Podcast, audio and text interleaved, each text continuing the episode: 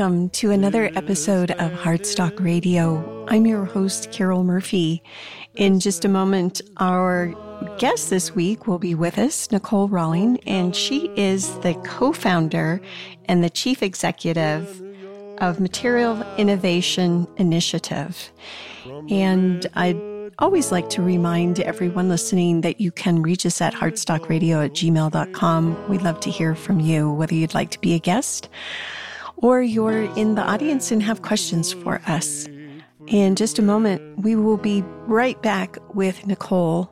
And Daniel Hogan is in the studio. Thanks for listening. This is Heartstock.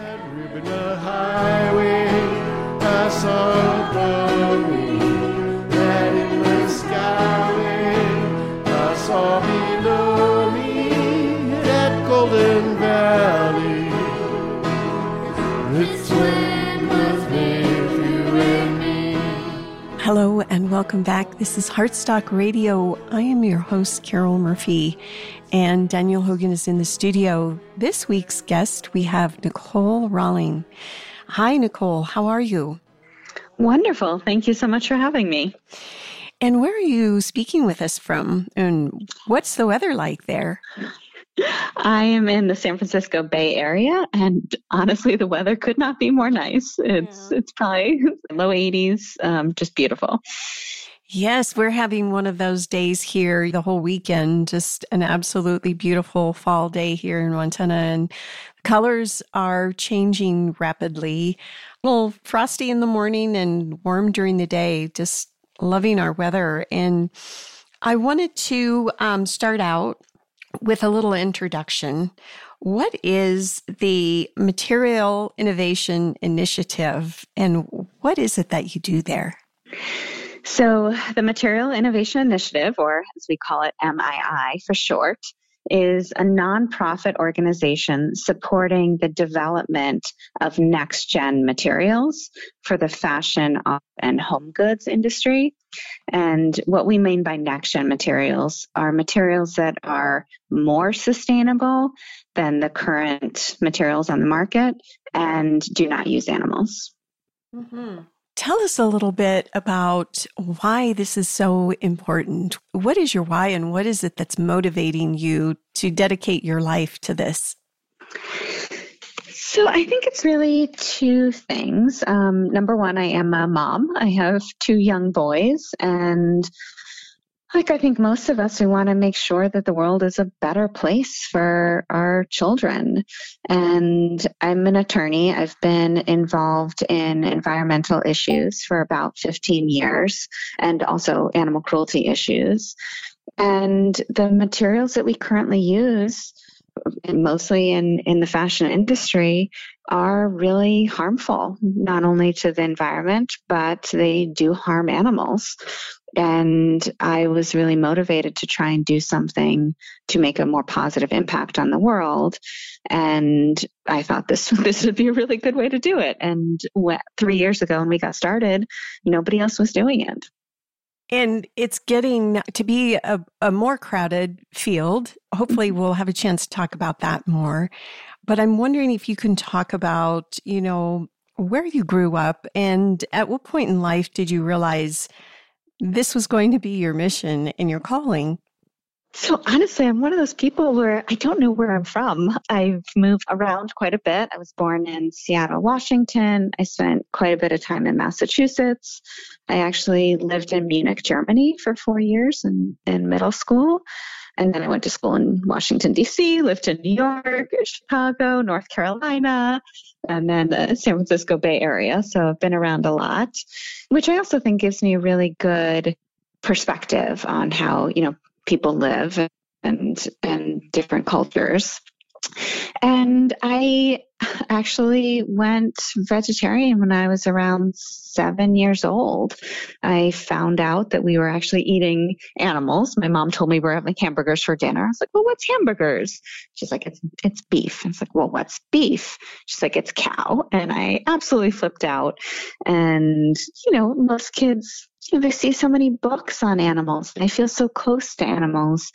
And luckily, my mom was supportive enough to allow me to to change my diet and she actually changed it with me And I think that was a, the real beginning to think about and really question what part of society that we just take for granted as normal you know isn't maybe right what could we do to be kinder to the planet and you know other species sharing it with us mm-hmm.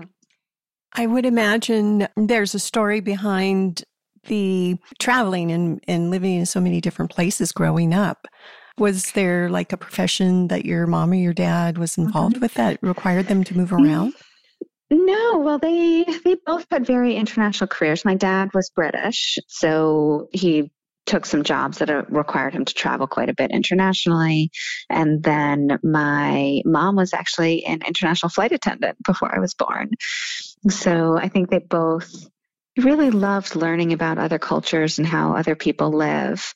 And that's actually, I ended up going into international affairs. That's what I studied in undergrad because I wanted to learn the same thing. It's it's just amazing how similar humans are, but how different our know, our cultures are. Mm-hmm.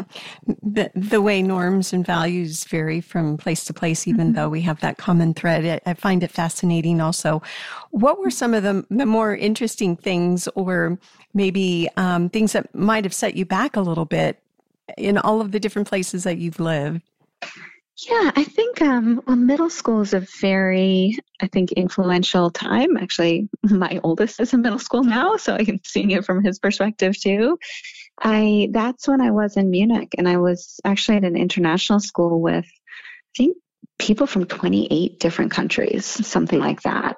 And I'd always lived in the United States before that. To me, that was a huge opportunity to see what again, how different we are and how honestly there's no one right way as well. Um, I think a lot of a lot of people I've had experience with who haven't had that international experience, you don't quite understand that. And even if you live in one place for a long time, that can be, you know, really eye-opening experience or perspective. But then one of one of the challenges uh, was actually coming back to the United States. The the curriculum there wasn't as strong as it was when I came back. And so I was actually kind of farther behind, especially in English and some other typical American subjects. So I had to spend some time catching up there, but then I gained that international perspective. And I'm just, I'm really curious about becoming a vegetarian as a youngster. Can you talk a little bit more about that? Because I think there's some misunderstanding about, you know, did you get the right nutrients and is it possible for a child or a family even to live a, a healthy lifestyle as a veg- vegetarian? Yeah, I we did hear that a lot when I was growing up, and then even now, both of my children are plant based. They're they're vegan, and I had a vegan pregnancy, and they're 10 and 12 and extremely healthy and actually pretty smart. I think there are some worries around there. I think all parents, I mean, there's so much conflicting information. All of us just want to do our best for our kids. And I've, there's been a number of times I've been worried about it. But I think as long as this is what I also hear from you know the pediatricians and the other research I've done. As long as you're on a generally plant-based whole food diet, then you're healthy, right? So you have to make sure that you're getting you know, and, and, whole foods means, right, you should be eating, you know, lots of vegetables and grains. It means not a lot of processed foods. And as we generally just make sure we have, you know, good amount of protein per day and they eat a ton of vegetables and, and fruit and grains. So I've actually had doctors told me that my blood was like the best blood they'd ever seen. And we really don't, don't pay a lot of attention besides focusing on the whole foods plant-based diet. So you also mentioned, uh, you know, coming back to the United States after middle school, and what kind of culture shocks did you have at that point? And I'm just kind of wondering, you know, educational experiences, your educational experiences, what they were like from that point forward. And then I know uh, you mentioned international studies, but then what made you decide to go to law school? Yeah, I mean it was it was definitely a challenge in the beginning. I was in like private school in Massachusetts and like my classmates were really hard workers and, and very, very smart and were I do think there's problems now with the amount of stress we put on kids um, and the amount we push them to succeed. I, I was seeing that with a lot of them. I was behind, but I also saw a lot of value in that real world experience and that those perspectives and that willingness to also you know be a critical thinker like challenge existing norms and so I ended up, I went to a high school that allowed me to do that. And I felt like I really was able to, to thrive there. And then I ended up wanting to do more of the international work. And I went to Georgetown School Foreign Service, which is, um, you know, really good school for doing the international politics. And I, I really enjoyed it having so many students from different areas of the world and have those experiences and brought them into the classroom was was really valuable. I do still think there's part missing with again the real world experience and there's a lot that you can learn that's that's not just in a textbook so i think our our educational system needs to focus more on that but i also think challenges are what make us strong i've you know quite a few life challenges and it brought me to where I am today. If it was all pretty easy, I think my life would be pretty boring. At what point did you decide or know that you wanted to go to law school? Yeah, well, actually, this is more of a personal story. I did end up marrying my high school sweetheart. We are since divorced, but he didn't really want to live outside the United States.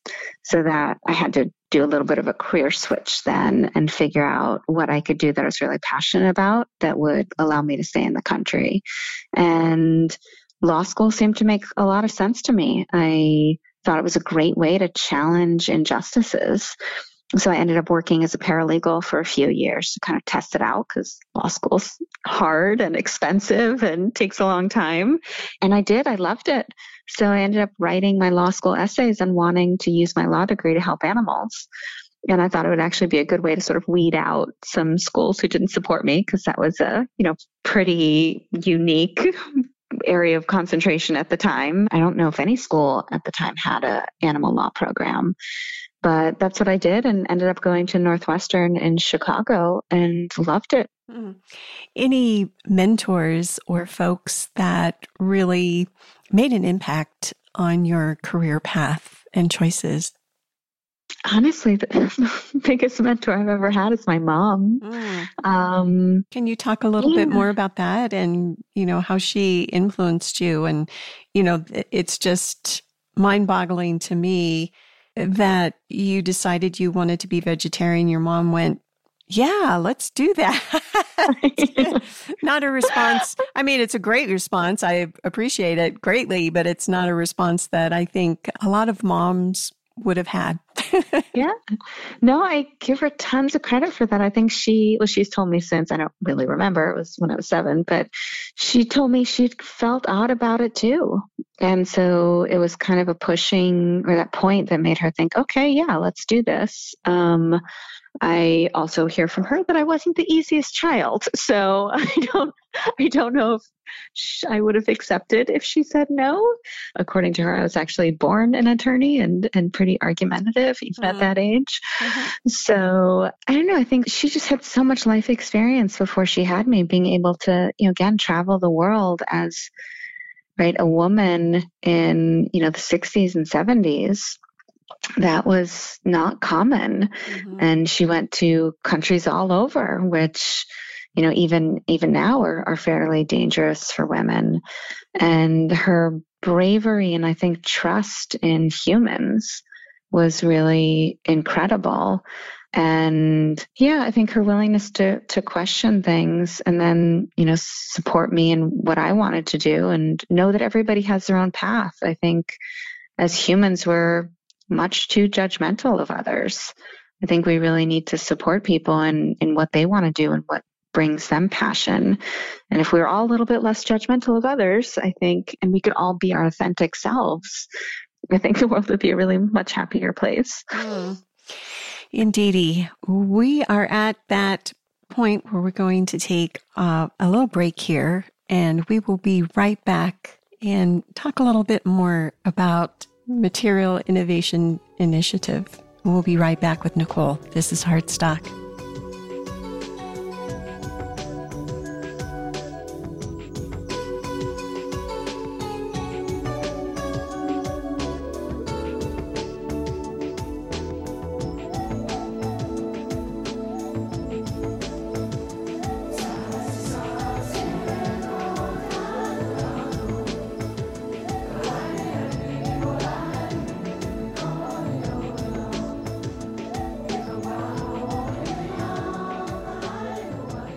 Welcome back. This is Heartstock Radio. I'm your host, Carol Murphy, and we were just speaking with Nicole Rawlings, and she is the co founder and chief executive officer at Material Innovation Initiative.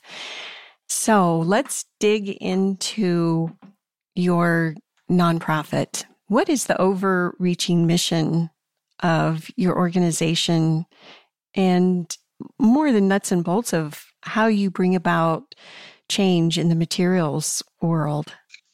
Yeah, I think it's best really to start with things as a consumer perspective. I generally believe that people want to do good um, and they want to make the right choices. And most of us now are aware that at least some of our behaviors of purchasing the products we purchase aren't great for the environment. And we probably have to do something about it but it's hard right? I, I am a single mom. I am running a company and i want to do good and i'm in it and i still don't understand everything that i should be doing. And so what our theory of change is is that if consumers are able to purchase materials, right? So whatever's on your clothes or you know things you buy in your home like your rugs and couches and then cars, like a lot of the materials in your cars like the leather, the wool.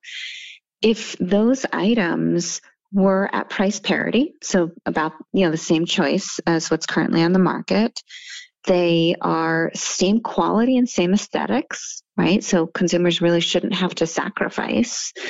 And they're readily available, right? Where you normally go to purchase whatever it is. And then they're also better for the environment and they're better for animals that people will buy them. Um, people aren't buying these materials because they want to have a negative effect. It's just because it's the only thing on the market. And so our entire organization is focused on trying to bring those products to market so consumers can make those better decisions. And so we work with scientists to help get more um, research into areas where we think these products need to be improved. We work with entrepreneurs to get them into the space to create new companies. We work with investors because obviously none of this can be done without the money. We need some more investors in the space.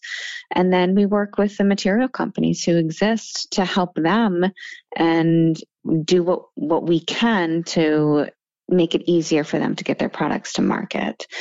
And then finally, we do work with fashion, automotive, and home goods brands, the, the big companies, to help them understand what this market is, the advantages of these next gen materials, and help to match them up and make connections to the companies who are making the products. And oftentimes, this is kind of the conundrum. So many vegan options or non plant based options are synthetic. Can you talk a little bit about mm-hmm. the role that synthetics play in your research? Should we all just stop purchasing anything that's synthetic? Uh, you know, this is you mentioned it earlier. It's like, what do we do? It's it's yeah. challenging as a consumer. It it really is. Like for for anybody out there who's worried about it and wondering what they can do, it is hard. It really is. The hard thing is synthetics are also extremely bad for the environment. And so synthetics are generally made from petrochemicals. So think fossil fuels. And I think we all generally know too, we need to be moving away from sources that use those petrochemicals. And so when we talk synthetics, to use common terminology, it's things like polyester, right? Acrylic, nylon. Synthetics actually make up the majority of the volume of materials used in the fashion industry. So I've heard statistics between 60 and 70%. And so it really is large. And the problem with like a lot of these synthetics are alternatives to animal based material, right? Polyester could be seen as alternative to silk. Acrylic can be seen as alternative wool. Like PU or pleather can be, is an alternative to leather they not only do they use petrochemicals, but they also emit microplastics or microfibers into the environment. And there's been a lot of studies recently showing that really there's microplastics in everything. Um, it's almost impossible to get away from them. And it's really affecting all species on the planet aquatic life, land animals, and humans. I've read studies too saying it's even worse when you consume aquatic life. So a lot of the microplastics get into the waterways and then the, the small animals will eat them and then it goes up the food chain and continuously accumulates in greater percentages in say like fish and then humans will eat that which also causes problems for humans. So it's it's not a pretty picture. Mm-hmm. So are you inundated with opportunities and folks knocking on your door wanting assistance and partnership in developing because I feel like this is, I guess, relatively new, but I, I, see more and more demand from the consumer side and from the production and fashion side, you know, all manufacturing levels and angles. How do you decide who you work with if if this is the case? Yeah, no, it's actually it's funny because that's our consistent problem is that there's too many opportunities. Um, we end up spending a lot of time trying to prioritize what would be the most effective and you know where our work is really needed. Because as a as a nonprofit, so we are about 94% funded by philanthropy. So donors who care about the environment and animals and see sort of changing the marketplace is the best way to do that rather than really just telling people what to do.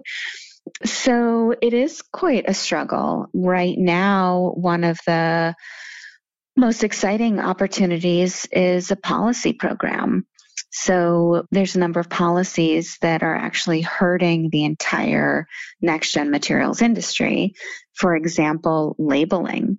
So in a few countries like Italy and Portugal, you cannot label like one of these alternatives using the common term for animals.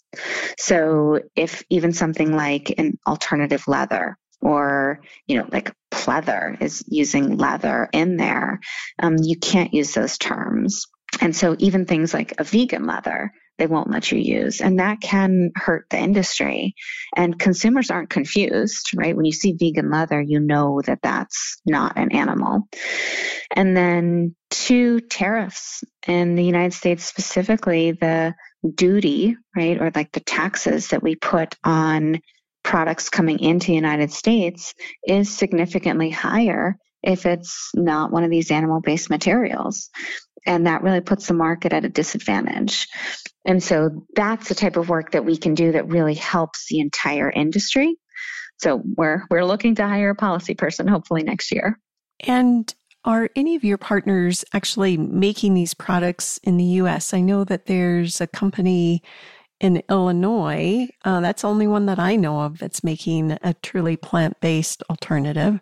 There is. I'm, I'm, guessing you're talking about natural fiber welding. Mm-hmm. Um, they're in Peoria, Illinois, and yes, they're they are manufacturing the. It's a what we're calling the next gen leather that they are marketing as 100% plastic free, and it is on the market. They just announced a number of partnerships recently with fashion brands.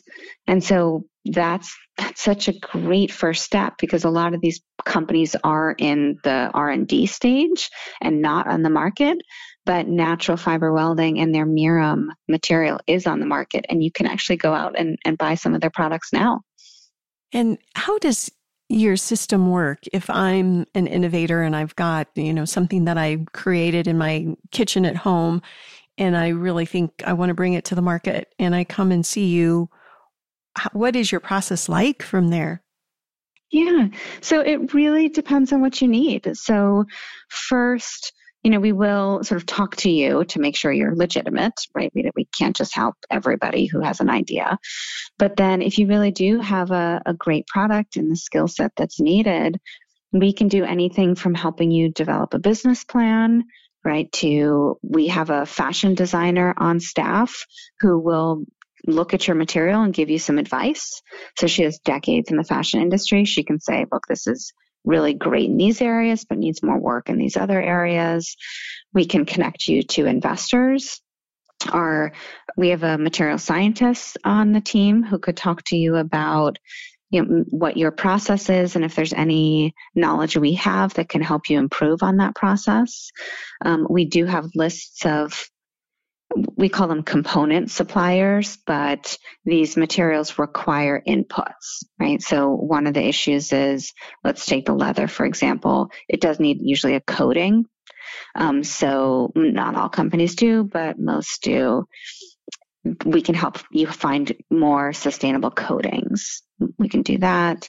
And then we can also connect you to brands. So we do work with a lot of the fashion brands and we're happy to make those introductions. Mm-hmm. And we have maybe about two minutes left. I'm hoping you can share what might be on the horizon coming up for your organization. What what do you anticipate? Yeah, actually, a project we're working on now that's really exciting is called our Environmental Data Coalition. We are basically a bunch of scientists and lawyers, um, and we love data and we like nerd out on all the all that information. And we need better data in the industry comparing the environmental impact of different materials. And so we're doing a coalition with the industry to help come together and agree on some parameters. Hmm. Is there labeling included in that? And also, uh, before we run out of time, I want to squeeze in this last question. Of course, we need to hopefully share with listeners how they might find you. Uh, yes. Yeah, so your first question, labeling is, is always going to be an issue, I think. And then, yeah, I would love for people to come to our website and learn about us. It's materialinnovation.org. Um, and actually, we're putting up a brand new website um, probably mid October. Oh, a new website. That's exciting. yeah, hopefully with a lot of facts and hopefully answering a lot of the you know consumers and industries questions. Fantastic. So, really appreciate you sharing your story, Nicole, and the work that you're doing. Uh, appreciate you both doing it and sharing it with our listeners. And um, Thank you so much. No, Carol, I really appreciate the opportunity. Thank you so much for what you do for the planet, too. Getting these stories out is so important. Mm-hmm. My cup is full every time I do this. I feel so lucky and I, I, kind of speechless, as you can tell, but really, I feel very fortunate. Thank you. Yeah, no, thank you so much. Mm-hmm. As always, we will be back again next week. Thank you so much for listening. This is Heartstock. Peace no trespassing, but on the other. Heartstock Radio is a production of KBMF 102.5 Butte America Radio. Hear our programs every Friday at 5 p.m. Mountain Standard Time via livestream at butteamericaradio.org.